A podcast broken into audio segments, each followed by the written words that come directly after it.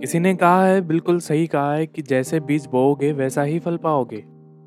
नमस्कार, मैं हूँ दिवेश नैनानी और आपका इस प्रोग्राम में स्वागत है, जिसका नाम है सुनो जी सुनो। एक दिन एक बड़ी दरबार में बादशाह अकबर ने सोचा कि जनता से कुछ सवाल किए जाएँ। तो उन्होंने तीन सवाल जनता के आगे पेश किए और कहा कि जो इन सवालों का सही जवाब देगा, उसे एक बड़ा इनाम मिलेगा। जिसमें से पहला सवाल यह था कि ऐसा क्या है जो आज भी है और कल भी रहेगा।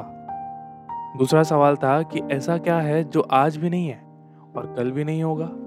और तीसरा सवाल ये था कि ऐसा क्या है जो आज तो है, मगर कल नहीं होगा? और इन सबके इनको उदाहरण भी देने थे। ये सवाल सुन के सब सोच में पड़ गए, लेकिन कोई बादशाह अकबर के इन सवालों का जवाब नहीं दे पाया। तब बीरबल ने उठ के कहा कि, हुजूर, आपके इन सवालों का जवाब मैं दे सकता हूँ।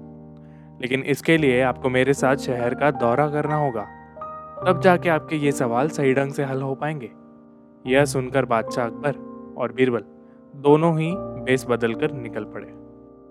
कुछ ही देर में वह बाज़ार पहुँचे और एक दुकान में घुस गए।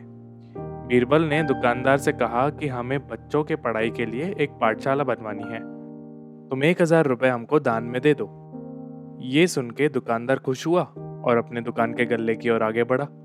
तब बीरबल बोला कि सुनो भाई, जब मैं तुमसे पैसे लूँगा तो हर रुपए के पीछे तुमको सर पे एक जूता खाना पड़ेगा। ये सुनकर दुकानदार का नौकर बीरबल को मारने के लिए आगे बढ़ा पर दुकानदार ने उसे रोक दिया और बोला, मैं तैयार हूँ, लेकिन मेरी एक शर्त है। तुम्हें मुझे ये विश्वास दिलाना होगा कि मेरा ये जो पैसा है, वो इसी नेक काम पे खर्च होगा। ऐसा कहते हुए दुकानदार ने अपना सर झुका दिया। और बीरबल से बोला कि जूता मारना शुरू करें। ये देखकर बीरबल और बादशाह अकबर उस दुकान से बिना कुछ कहे सुने बाहर आ गए। दोनों चुपचाप चले जा रहे थे कि तब बीरबल ने बोला कि, हुजूर, दुकान में जो कुछ हुआ उसका मतलब ये है कि दुकानदार के पास आज पैसा है और उस पैसे को नेक कामों में लगाने की नीयत भी, जो कि उसे आने वाले समय में नाम देगा। इसका एक मतलब ये भी है कि अपने नेक कामों से वह अपनी जगह जन्नत में ज़रूर बनाएगा। यहाँ पे से यूँ भी कह सकते हैं कि जो कुछ उसके पास आज है, कल भी उसके साथ होगा। यह आपके पहले सवाल का जवाब। फिर दोनों चलते हुए एक भिखारी के पास पहुँचे।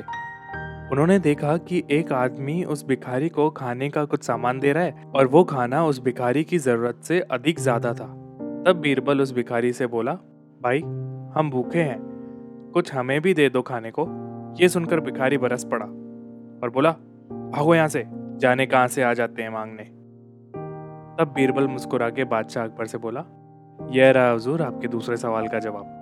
ये भिखारी ईश्वर को खुश करना नहीं जानता। इसको नेक काम करने में कोई दिलचस्पी नहीं है।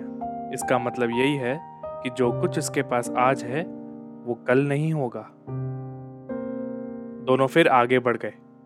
उन्होंने देखा कि एक साधु जी पेड़ के नीचे तपस्या कर रहे हैं।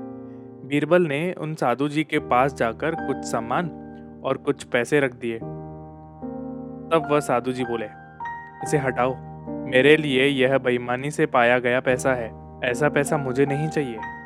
तब बीरबल बोला, हुजूर, इसका मतलब यह हुआ कि अभी तो नहीं है, लेकिन बाद में हो सकता है।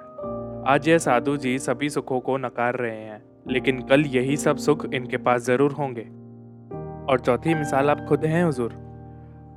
आपने पिछले जन्म में कई अच्छे कार्य किए होंगे, जिसकी वजह से आज आप शानो शौकत से जी रहे हैं। इसी तरह अगर हर व्यक्ति अपने दौलत के अभिमान को छोड़ के अच्छे कार्यों में अपना जीवन बिताए तो उसका कल भी सुनहरा हो सकता है।